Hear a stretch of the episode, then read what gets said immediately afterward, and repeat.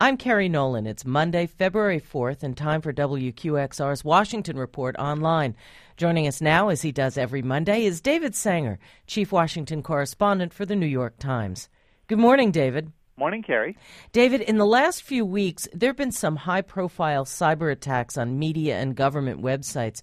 Now, you and your colleague, Thom Shanker, report on the front page of the Times this morning that an effort to come up with rules governing the use of cyber weapons is underway. And an early conclusion is that the president has the power to conduct a preemptive cyber strike against a country about to attack the U.S. Can you imagine a president doing that?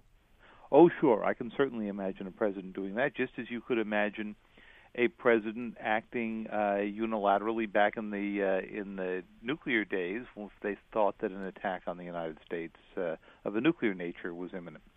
The difference uh, is twofold. First, there are attacks, cyber attacks on the United States every day from China, from Russia, many other places. You read an interesting story last week about a four-month-long effort uh, that emanated from China to attack the New York Times, and they got uh, everybody's passwords, mine included.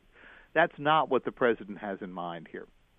The concern is what do you do if you see a cyber attack coming that could take out uh, the country's entire power systems or bring down the financial system or the cell phone networks?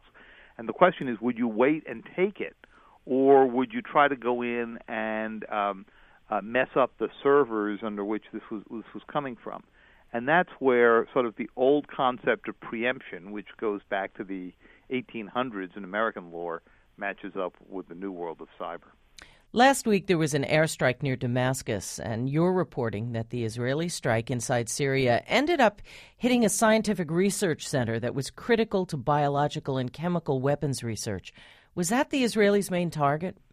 We don't think that was the main target, although I don't think they were terribly unhappy that it also suffered some damage.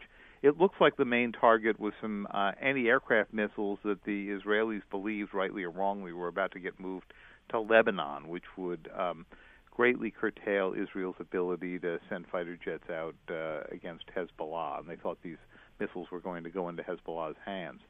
But the missiles themselves were coming out of a scientific research lab that for years has been under American and Western sanctions for their work on chemical and biological uh, uh, uh, weapons.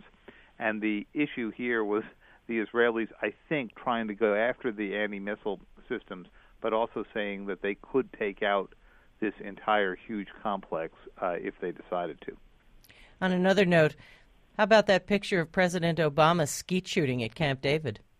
That was pretty wild. Um, you know, the politics of this were pretty interesting. First, the president said in an interview that he skeet shoots all the time, and of course there were many skeptics. So then the White House this weekend came up with this photograph of him uh, shooting on his birthday last August.